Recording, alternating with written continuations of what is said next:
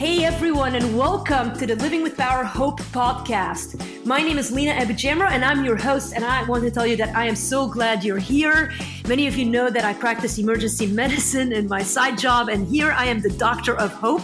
And that's because we just focus on hope on this podcast. So every couple of weeks on the show, I invite a friend to join me, and we talk about all aspects of hope. And today's conversation, I'm really excited about because I love the person I'm interviewing. And uh, our goal is to talk about hope for the lonely. And this is a topic that is near and dear to my heart because many of you guys know I'm, I'm single. I've written a lot about loneliness. And I believe that loneliness is an epidemic like no other right now in our country and in our culture. And so let me tell you a little bit about our guest. Uh, her name is Rosaria Champagne Butterfield, and she is well known in the Christian world and outside of it. And she to give you some of her uh, story, she's a former tenured professor of English and Women's Studies at Syracuse University. She came to Christ in 1999, and uh, she's going to tell you a little bit about that, I think, during our conversation. But her first book tells her story, and that was the first time I was introduced to Rosaria. The book is called The Secret Thoughts of an Unlikely Convert. It is an easy read. I think I read the whole thing in about an hour and a half and um, it tells the story of her conversion. And then she follows it up. Um, she's had a couple of books since then, but her most recent one is also where we're going to land in our conversation today. And it's a book that just came out a couple months ago, and it's called The Gospel Comes with a House Key Practicing Radically Ordinary Hospitality in Our Post Christian World. I think that title really explains it all. And so she's going to tell us how to do that. And so, Rosaria, so good to have you on. How are you? Oh, Lena, it's so good to be here with you. I just wish we were sitting at the same table with a good, strong cup of coffee, though. I would agree. I would agree. You might be a little cold in my basement. I had to move down here. That's okay. I'll, I, I, I, I put some woolies on. That's fine. Oh man! I, I next time I'm going to fly down to where you are, and we're going to do this in person. But today, I'm really excited to let my listeners um, take an introduction to you and listen to you. Many of you, many of them know you. I know my assistant Irina wanted me to tell you that she absolutely loves you and and is wants to say hello. She came and heard you at the Gospel Coalition conference. But why don't you start by just sort of introducing ourselves uh, to you? Sort of, you know, give us a little, you know, tidbit of who Rosaria is. Yeah, yeah. Well, that could take ten years. Um, I'll. I'll uh, uh, well, Rosaria is a mess. That's who Rosaria is. and um, and I stand in the risen Christ alone. Hmm. And that's the very good news. So right now I am a, you know, post-menopausal homeschool mom. Here, you know, having been pounding my head against the the the uh, the desk because this com- this computer that I'm borrowing isn't working so well. While my my 15 year old son, you know, has has some other computer issues going on. So. Um, so, you know, in some ways, I look pretty cleaned up these days. Of course, that's a big fat lie. Um, mm. I'm, a, I'm, a pastor's wife in Durham, North Carolina. We, uh, Kent and I have been married for 17 years, and we have adopted four children two out of foster care at the age of 17. Um, and that's a very, wow. that's a subject that's very dear to me. And I, um, and I, you know, I love my children and I'm very blessed to be able to walk alongside them in this way. Um, but the gospel didn't come easily to me. Um, and I, you know, when people tell me that they get up in the morning and they just love Jesus, I, I wonder what they're talking about because I don't. I don't get up in the morning and just love Jesus. I get up in the morning and I need to drive a, a, a fresh nail into my choice sin uh, before I can even think about loving Jesus. Um, hmm. So, so that's you know that's that's sort of where I am. So I'm I have a PhD in English literature and critical theory. I was a tenured professor at Syracuse University. I um, I have before I was a Christian published in the field of women's studies and queer theory. And when I came to Christ, I was um, very happily partnered in a lesbian relationship and was the leader on campus of a number of LGBTQ plus um, uh, um, uh, organizations as well as events. So um, I co-authored the first uh, domestic partnership policy at Syracuse University, which became the forerunner of gay marriage. And mm. I, I encountered the gospel. Uh, I don't know, maybe you don't want to say it's the gospel, but I encountered some aspect of the gospel at gay pride marches when people would hold up placards that showed that they were thrilled that I and everybody I loved was going to hell. And uh, I mean, seriously, right? Yeah. And, um, and then after tenure, I decided I was going to write a book on the religious right and why they hated people like me. And in the process, I had to read the Bible. And in the process, I also had the providential opportunity of meeting this old Christian couple who very ironically became my closest friends in the world. Mm. And it did not happen quickly. It's not like I walked in and then this meteor, you know, dropped on my head and I was lobotomized and here I am. Not not at all. I mean, I I read the Bible seven times over. I, I was in their home constantly. Um, well, let me. I should reiterate. I was in their home once a week for two years. Mm. Uh, and while I was in their home once a week for two years, all kinds of other people were in their home also, and we would all pore over ideas of of philosophy and and and and theology and the Bibles were opened and people would would point to things and, and talk about the Bible and use the Bible in a way that showed it wasn't some kind of museum piece, you know. Um, and it was the first time in my life I had ever met Christians who were not squeamish, who were not afraid to listen to my questions, who were not afraid to hold my heart. And for two years, I would argue with Ken and Floy Smith and they would answer me patiently and love me. And I'd go back to the university and I would mock them. And I would teach thousands of college students to despise the Bible, um, not in not in any not in a way that seemed to me, you know, like over the top. Really, just it was yeah, just sort yeah. of, you know, like this is just what intelligent people do. You know, intelligent people don't believe the supernatural stuff. Um, and then after after two years of that, what happened was there were certain elements of the gospel that were so um, that were so uh, uh, compelling to me that I decided, well, maybe I'll just go to church and see what these people do. You know, like what do they do? Do they dance in the aisles? Do they, you know, you know, what do they do? What do people do in church? How would somebody like me ever know? So I went to church, and um, among other things, in this particular church, they sang the Psalms a cappella, oh, and that wow, was wow. very powerful to me. I'm I'm trained as a singer. I read music uh, a cappella four part harmony is um, you know it is so it was it was so odd because the music was so beautiful and the words of the psalms were so um, well quite frankly they were disgusting to me um, but i would go back for more and mm. um, and then one day we were singing from psalm 119 and the, it's line 56 and the line goes something like this um, having kept your precepts i have kept your law. And um, and as it was as I was singing this, two things happened. First of all, I realized that I was just a you know bald faced liar.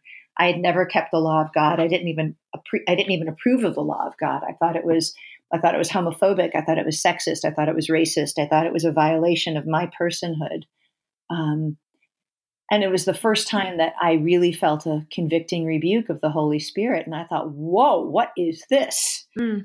Um, and then I realized that as these this this word, these words that were so anathema to my, you know, my my worldview that they came out of my mouth, I realized that part of me really did want to keep God's law. Part of me really did want God to hear my prayers, and part of me wanted to have God's um, will for my life breathed into my life. Mm-hmm and that was i think that was the moment of my conversion. It was certainly the moment of my undoing. And and after that everything changed and nothing changed. Shortly after that i committed my life to jesus. And i'll tell you the first thing that didn't happen is i did not stop having any kind of sexual love for women. My sexual love for women continued on for some time after my conversion. And so i tell people that i was not converted out of homosexuality. I was converted out of unbelief. Mm. Converted, I was. Well, that's I, interesting because so. But did you know even at that point, like, did you continue in the lifestyle, or did you feel like internally you by then knew enough? Yeah. Like, does did God change the way you even saw that, yeah. or was it a progression? It yeah, I mean, let me just tell you, Jesus ruined my relationship. Okay, there's no way around it. Um, and and my my partner at the time, she and I were fighting constantly, and um, and so definitely that relationship, very providentially, it just it was you know it was ruined. I became a bore. I became a no fun person and um, and we broke up and um, you know we owned a house together and it was you know and it was it was miserable and and and uh, she was a um, a psychologist at an even more well-known university in New York, and so I'm sure I'm the subject of some some medical journals here. you can look those up, Lena. But um, but I wouldn't say. I'll tell you what. We didn't break up because I was morally convicted that I was in sin.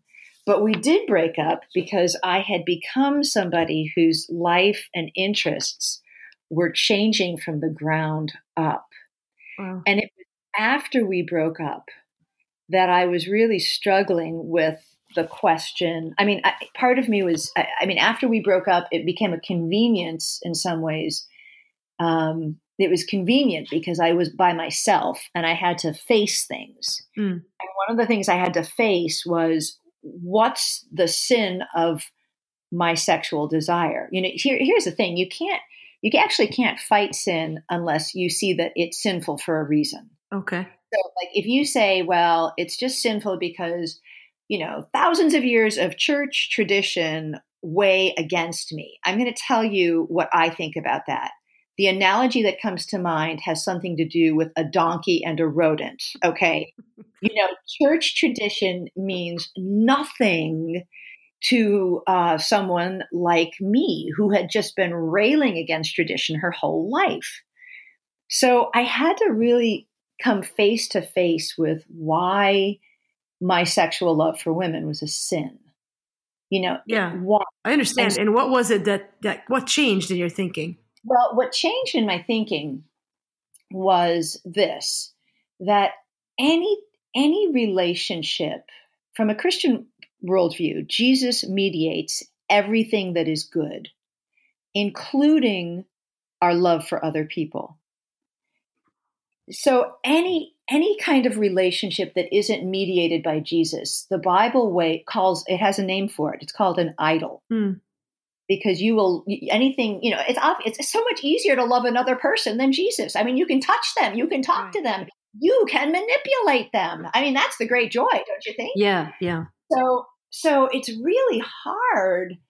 Um, but so what I realized was that if I don't love other women through Jesus, then what I am doing is I am asking them to see me as their savior. Mm.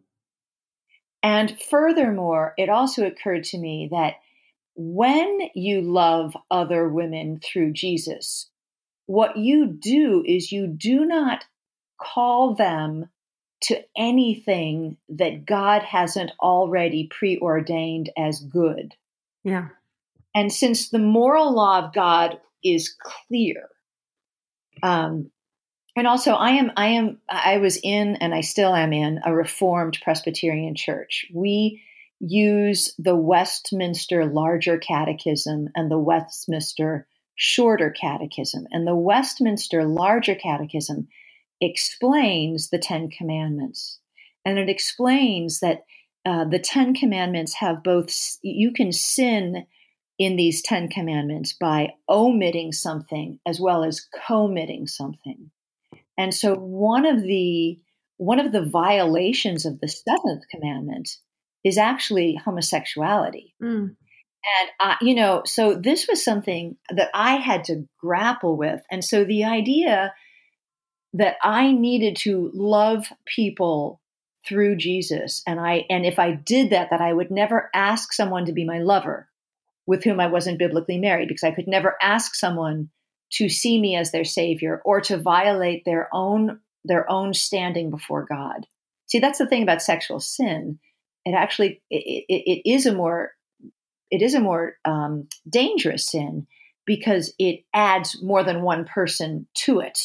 Right. Uh, well, and I want to sort of jump in for a second and talk a little lean into our topic about the lonely sure. aspect of this because yeah. now you're like left pretty much with no relationship but this old man and his wife, right? I mean, well, not, but not. Let me explain that to you because that's really good. That's I, I, I wanted I wanted to get there because this was a church that really believed that church is a family of God. Mm. So this is a church where even if you weren't a Christian, you would see the way these people lived and you would say, you know, they have something special. And it had to do with the way that the families, including the singles, they were part of each other's lives in a daily way. Wow. And and and I think that's biblical. And in fact, I think to not do that is sinning against people within the body of Christ. And so so what I say in the new book, and, and, and I say this, I mean, I wrote this new book because often I share with people my, my conversion and then I share with them what it was like to be in the company of Ken and Floy Smith and this and this church, this church that really lived like a family of God. And sometimes people just walk away from me, rich young ruler style, and they say, "Well, Rosaria, you know, we're glad you're a Christian now. We're glad we can, you know, we can trust you with your our children now, and we, you know, spend time with you." But you know, we pretty much would have loathed you back then, and none of us would have had the time or the energy to put up with what it was like to see you come to Christ. And you know, post Christian world, there's a lot more people like me out there. And um, if if the family of God lived like the family of God, and if unbelievers could could could just observe us and say, well, you know, I don't know what it is about those people. I actually kind of think they're bonkers, but no one is lonely. They're they're they don't they they share their homes communally. They have communal meals. Um, sometimes I can't park in the streets because they've got so many people over. They um, they take care of the sick. They take care of the old. They adopt children from all. Uh, this is in your old church. That was the setting, you mean, or? Well, what I'm saying is that's the picture of the Christian life. What if right. we? What if right. unbelieving neighbors say that about well, us right I, now? I agree, and I think so. So when, when it comes to, I mean, what, sexual sin, I think is so tied in, honestly, to the topic of loneliness because I think that a lot of lonely people end up in sexual sin because they want to feel good for a moment whether it's with another person, whether it's with pornography. I mean, I think there's a lot of reasons, you know, why people go down that path. But I think by and large, it is a deep aching loneliness. Yes, I agree. I, and, and I would say that biblically speaking, there are two people, two categories of people that you would expect to be achingly lonely. Those would be martyrs and political prisoners. And yet, in so many of our conservative churches, we treat singles as though they ought to be martyrs and political prisoners, and that's just sinful. Yeah. And, you know, and, and you know, here's the thing about about being single. That's how we all start out, and that's how we all end up. And then ultimately, we're all married to Jesus. How do you practice? Like, so, so yes, tell the person who might be listening who's lonely, like, how do you feel the presence of Jesus? Well, I think one of the best ways to feel the presence of Jesus is in the way that our union with Christ, which is God's gift to us at the moment of conversion, the way that that union with Christ is buoyed and webbed into the tapestry of our life through the company of other believers. Mm. And, and I think that that's a crucial part. And I would say if, if you've got your Bibles open, um, if you can turn to Mark 10, um, because often we talk about the feeling the company of Jesus in very spiritual ways, and often it is in Ephesians. You know, every spiritual blessing mm. that's really important. But in Mark 10, Jesus tells us something very, very um, significant about what it means to be a family of God, and it's uh, Mark 10, chapters 28 to 30. And this is when Peter says to Jesus, See, we have left everything and followed you. And Jesus says, Truly I say to you, there is no one who has left house or brothers or sisters or mother or father or children or lands for my sake and for the gospel, who will not receive a hundredfold now in this time houses and brothers and sisters and mothers and children and lands with persecutions, and in the age to come, eternal life. Now, I just think that so many people have read that and they don't see that this is actually a material blessing. A hundredfold now in this time. That's good. House, and brothers and sisters and mothers and children and lands. You know, that promise is simply not going to fall from the sky. It's actually going to come from the hands of other believers in the church, from what it means to be part of a family of God. Or it's not going to come at all. But, but so, how do you find that community? Well, I think it. I think that it's supposed to be part of all of our churches, but I think our churches have become big party zones. Yeah. I really do, and I think I think it, you will not find it in a church that has thousands and thousands of people, right? And they don't know each other. It happens in the little community churches that love Jesus, love the Bible, maintain an integrity of what church membership means, including some of the challenges of that, which would be church discipline, and where um, where the church says to you, "Look, this is a cradle to grave mm. relationship. It's where old people and young people gather together at the same Thanksgiving table, and it's where daily." People are together who do not share the same last name because it's also a place where people are sacrificial with one another, where they don't create boundaries of selfishness. You know, I, I am so sick of hearing about boundaries. I, I, hmm. now, first of all, I'm Italian. Italians have no boundaries. Lena, you right. and I are like, what are boundaries? That's crazy. But but even beyond that, from a Christian perspective, your boundaries are supposed to be measured by the blood of Christ, not you know whether your house is clean and your calendar is is is completely empty. Um, and so we t- I talk in the book about an event that was really a tragedy in our neighborhood, and it was a tragedy that allowed our tiny little Reformed church community, and um, specifically locate, you know, specifically as it had a little outpost in this 1979 ranch house called the Butterfields, where the the Lord allowed us to um, to learn that we needed to practice daily hospitality so that we could seek out strangers and live with them as neighbors and seek out neighbors and watch them become part of the family of God. And something crazy happened after I published this book. You know, every time, you, and you know this, Lena, you publish a book, you think, I'm a hypocrite. I'm a liar. It, will never be this good again. You know, like it, will I, I, captured something that was a, these were the, these were like the good days, and, and but just the opposite happened. Ever since the book was published, our family has been living communally with other families. What does that mean? That means that families have moved into our house really? who have who have needed help. And people one, from your neighborhood or random people. Well, I'll tell you, one was a family that was displaced by homelessness. Wow. And you know, a crazy thing happened the third day that we were all together. And I should tell you that there's a that our fa- our church, we have a tiny little church, but there are three families in our tiny little church that have been home studied through a, a, an organization called Safe mm-hmm. Families. And Safe Families is a great organization, and it's the Christian response to um, Christian response to foster care. And so when a family walked through the door of our church who had been displaced by homelessness, another family came, another another mom, another homeschool mom came up to me and and, and I'll tell you, I call her Vicky in the book.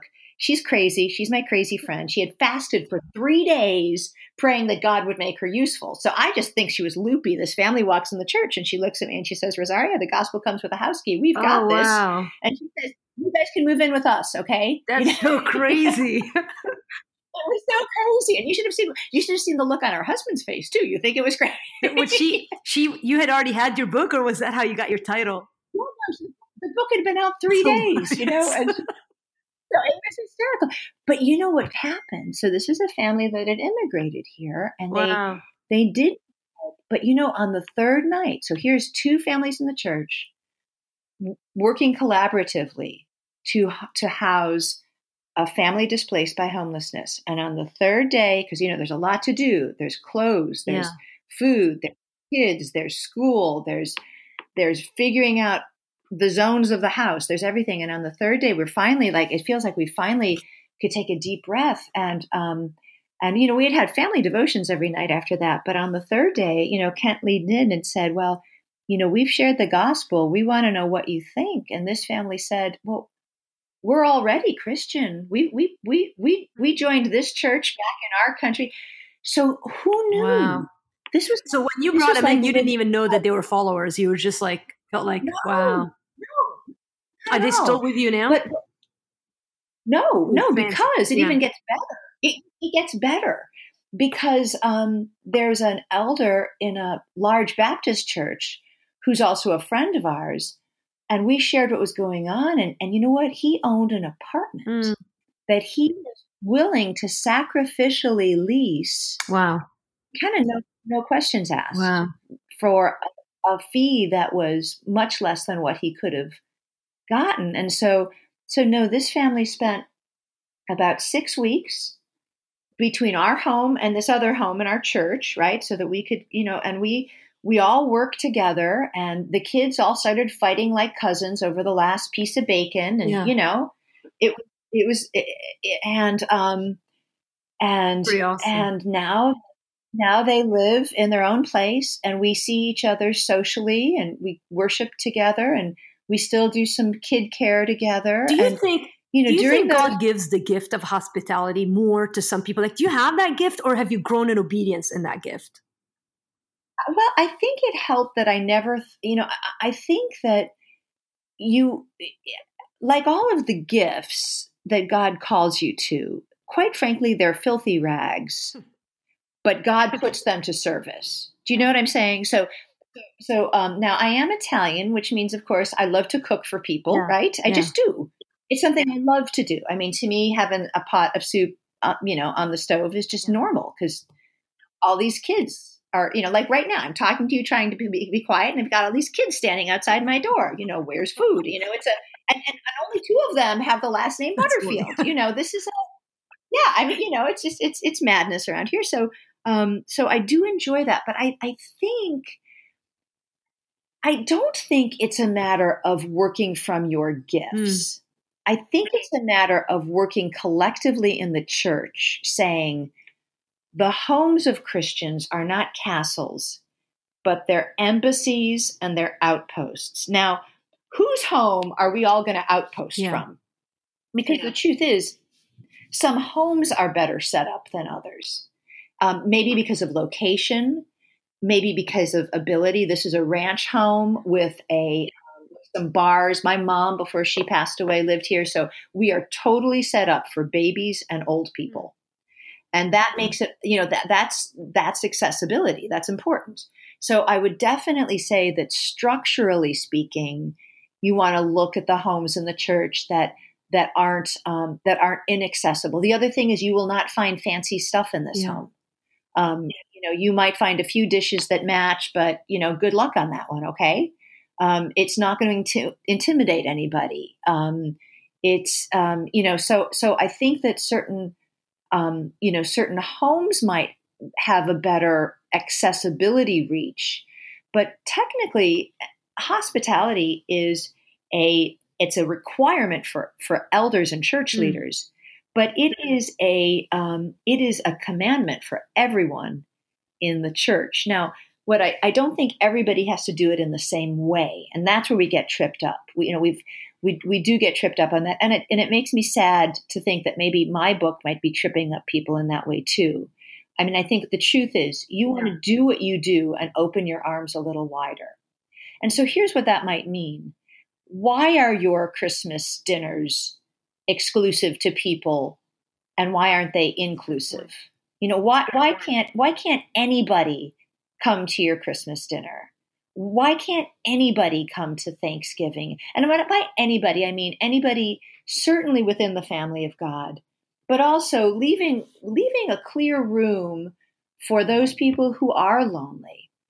Why can't the church anticipate that holidays are going to be very difficult for people who have just gone through a breakup or who are suffering from um, from uh, you know an obvious issue like a miscarriage or um, um, you know or just having moved here uh, i don't think that singleness needs to be equated with loneliness but i think that that everybody benefits from having dinner together. Well, at Christmas, I mean, I, know, I was on Chris Fabry and we had a uh, people call in, and I mean, they were like singles Christians in churches who are eating at like the country buffet alone.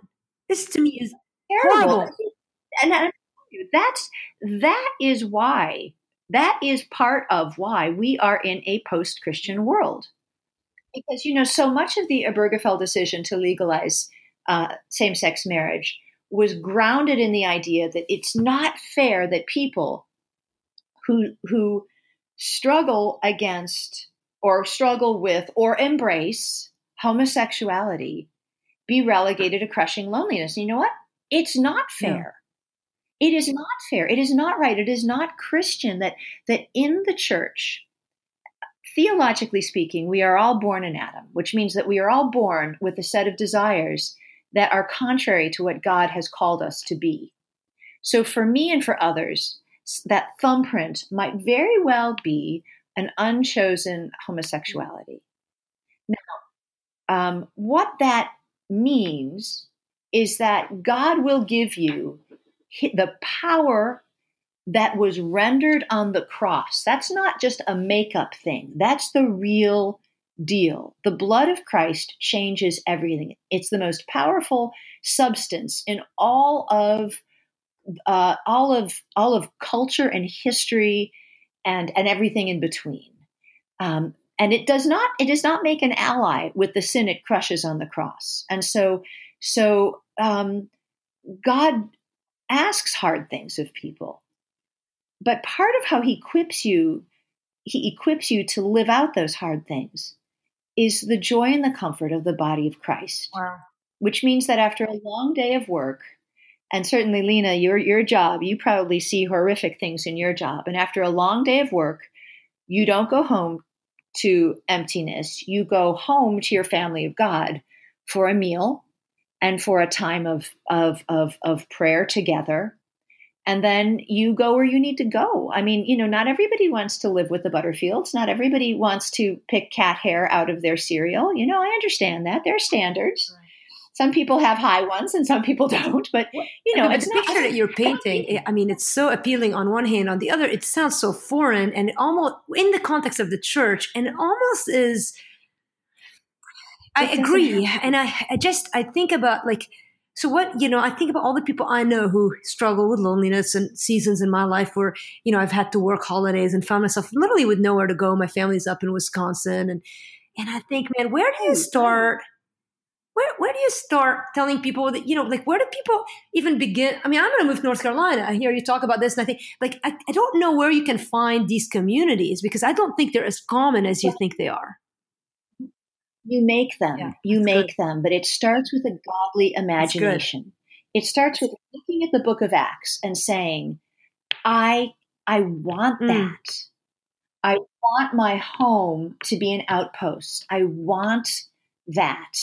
And so it starts with some very clear things. I mean, you know, and first of all, I will tell you that this happened to us because when Kent and I got married, we were the only believers in our families. You know what that meant? That meant you had two very lonely people now getting yeah. married. And, and, you know, there's only one good response, I think, to loneliness. And that's and that's saying the Bible doesn't call us to that. Yeah. And so and so the idea that you would actually budget, that you would double your food budget so that you would be prepared for daily hospitality or the fact that you would rethink your home, um, maybe intentionally living below your means, so that there was just more room for people, more more room because you're not you're not you're not you know stuck doing you know soccer practice every night of the week or whatever, but also more room, you know, actually physically in in the home and and also that you that you you think about inviting people in a way that's open and mm. regular. You know, and here's what I mean by that. We we live in a culture that not only has a crisis of loneliness, it has a crisis of, yeah. of addiction. And sometimes Christians think, I'm being so noble, I'm going to invite my neighbors, the Joneses, over uh, next Tuesday at 6.30. Well, if the Joneses are like most people in the world, they don't know if they're going to be sober or safe next Tuesday at 6:30. And so even the invitation comes with an edge of exclusion that you might not even know about. And so it's important to think about inviting people in a very open way. And, and we use the Nextdoor oh. app to do that. And we we really do. We just we just we'll just put it out there and say, you know, we're going to, well, and we did it especially when we've had trouble, like after we were yeah. robbed.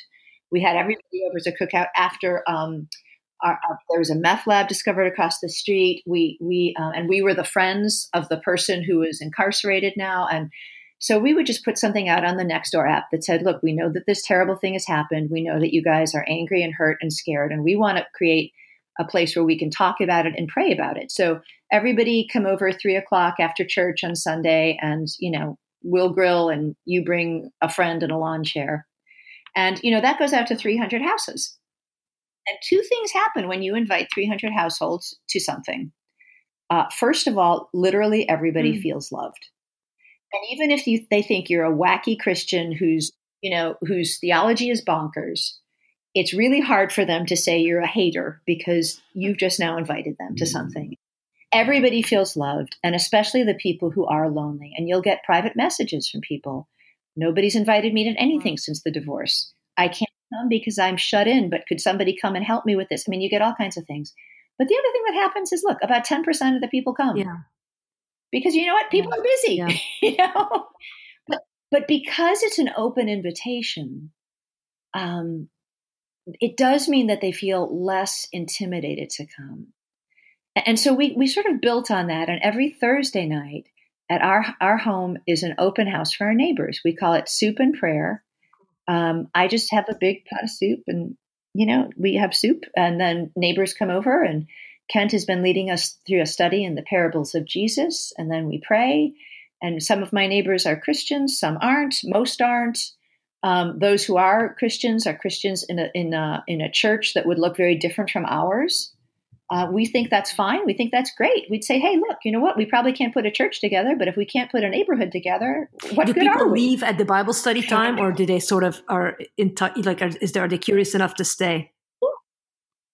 Most yeah. stay, some leave. Sometimes Christians leave because they have to go pick up kids at a you know at a soccer event or something. I mean, we don't take it personally, um, but it also creates a very leisurely pace, which is different and it and it speaks against the polarization of culture. You know even 10 years ago you could vote differently with people and yeah, still play yeah. cards with them. Today that's like yeah. that's crazy talk. And we need to get back to that. You have rules like you just don't talk politics. Like how do you you know it's so crazy. You're right yeah, I don't, I don't, I don't. We don't have rules. In fact, we, we our rules are come as you are and and bring whatever questions and concerns. You, you know, have. I thought the other day, and so uh, I, I, get so stressed about how small my house is, and I like I'm single, I don't yeah. cook, and and I'm always. I thought I thought of buying a bigger house, which is stupid, right? I mean, because who needs a? What do you think of that? I have a friend. I have a friend who um, um, is is single and in her um, her late 40s, and she intentionally bought a big house for the purpose of doing that. She has a, a very well paying job. And you know what? Her house is like a wow. little L'Abri. It's lovely. And I always stay there when I'm in that part of the country. It's my favorite place to I never know who's going to be there. I never know with whom I'm going to bump in into on the way to the bathroom with my toothbrush in my hand. Oh, I love it. Wow, that's cool. It's phenomenal. It's so cool. So no, I, I would say um, but I also think small is good too. Small we make excuses, huh? And, you know, we. I mean, I think. Well, I, I, I think I don't. I don't. I don't think the burden is on single mm. people though to do this. I think. I think the the issue is that in a church, if if we're members of a church, Lina, let's say you and I are. I'd be at your church. house every Thursday. If you, well, you could be at my house every day. We have singles in our church. We're at wow. our house every day. I mean, those those are the people who who who who like save my emotional you know meltdown at wow. the end of a homeschool day. You know so no no no we we gather we gather every day with our church family and especially with the singles. But um but I, we would look at each other as covenant households. So you have a married covenant household and you have a single covenant household but we would respect you as a covenant household. And i would even go so far as to say that that we would want our covenant households to know that they are, you know, they have immediate access to us all the time. I mean, when we say the gospel comes with a house key, we really mean it. Um, I have people who text me pictures of my house key from all over the country. Remember when you, you know? But but I would but I would also say that we need to think about this in terms of what's next. You know, we have tens of thousands of teenagers yeah. in foster care who will never be adopted by a mom and a dad, and that's because these children, many of whom have been sexually abused, they will either go to a single household or they will go to a same sex mm. household. I know many single Christians who feel called to stepping into the lives of a teenager in foster care, and we believe the church should support you in doing that.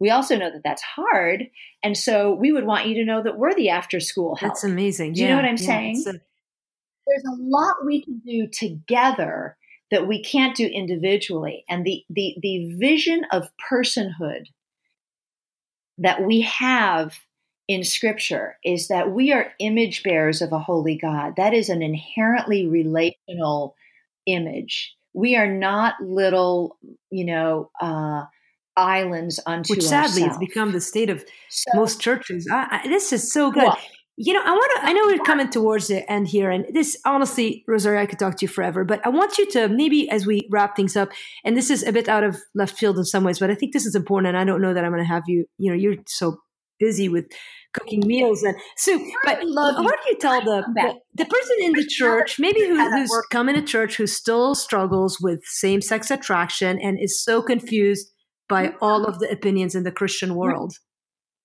Yes, yes. We know uh, that is i would say that that is the category of people i am most concerned about right now because it must feel like you're being torn apart by wild horses. You have the culture saying just be yourself. You have the neo-orthodox um, soon to be liberal arm of the church saying well hey you're a gay christian and just build that identity and then often you have the conservative end of the church saying, well, you know, as soon as you get married, biblically speaking, you know, you can talk to me. And so, you know, it, it's just, it's a terrible thing. But what I would say is, is biblically speaking, what you need to know is that having the thumbprint of Adam on you is called life after Genesis 3. We are all born in Adam. And even after we are redeemed in Christ, while we are given a new nature, we are not lobotomized. Our new nature and our old patterns have a pretty constant war. And that's why I said in the beginning of this podcast I don't wake up loving Jesus. I wake up needing to drive a fresh nail into my choice sin every day. And so do you. But you know what? It's a lot easier to do yeah. together so, so yes, we grow in sanctification. Yes, if God chooses to change or modify or, or even deaden some of those sexual desires that are not pleasing to Him, He will. And yes, you will grow in union with Christ, and union with Christ will become bigger and more powerful, and you will be able to, to literally, in your prayer life, reach up to heaven and bring down the power of the gospel to bear. But we don't do this alone. And a famous, a famous, you know, passage from 1 Corinthians uh, 10, 13, um, no temptation will befall you except for that which is common to man, and God will give you a way of escape. What if, what if a home in the church is the way of escape, but it's locked? You know, it's locked. You locked your doors you know, I think that we are each other's, we are each other's um, helpers in this moment, that we are each other's way of escape. Sin thrives in isolation and loneliness. And so, can you be a thriving Christian and struggle against same sex attraction? You bet you can. Struggle in God's way, and you're a hero of the oh, hero man, of the faith. So Honestly, if you connected with any part of this conversation, um, specifically about the conversation about same-sex marriage i think your book um, the secret thoughts of an unlikely convert is probably my top five favorite books. I just thought it just was so readable and good. I just enjoyed it so much. So thank you for writing and thank you for making the time to be here with a gaggle of kids waiting outside your door I'm surprised you haven't heard them. This is really funny. Maybe you have. Maybe you think it's no, no, they've been really good. In fact, uh, uh, I'm gonna just wrap things up here. Just again, so, so thank you for your time. Hey, if you're listening, remember you can reach me at lina at livingwithpower.org. Um, I believe everything that Rosaria just said, and I believe this concept of hospitality. And I um, will be looking for ways to practice that more, even though I am single. And so, if you are hurting out there, if you're lonely, I would love to hear from you. Lina at livingwithpower.org. We want to help you connect to a church body, a community of believers. If you have questions about the faith and you just landed on this site, please email me, and we will be we will do our best to connect you um, and to give you the answers that maybe uh, would might help you. So, with that in mind, I'm going to end this conversation. It's our longest to date, but I believe every minute of it was worth it. Have an awesome day.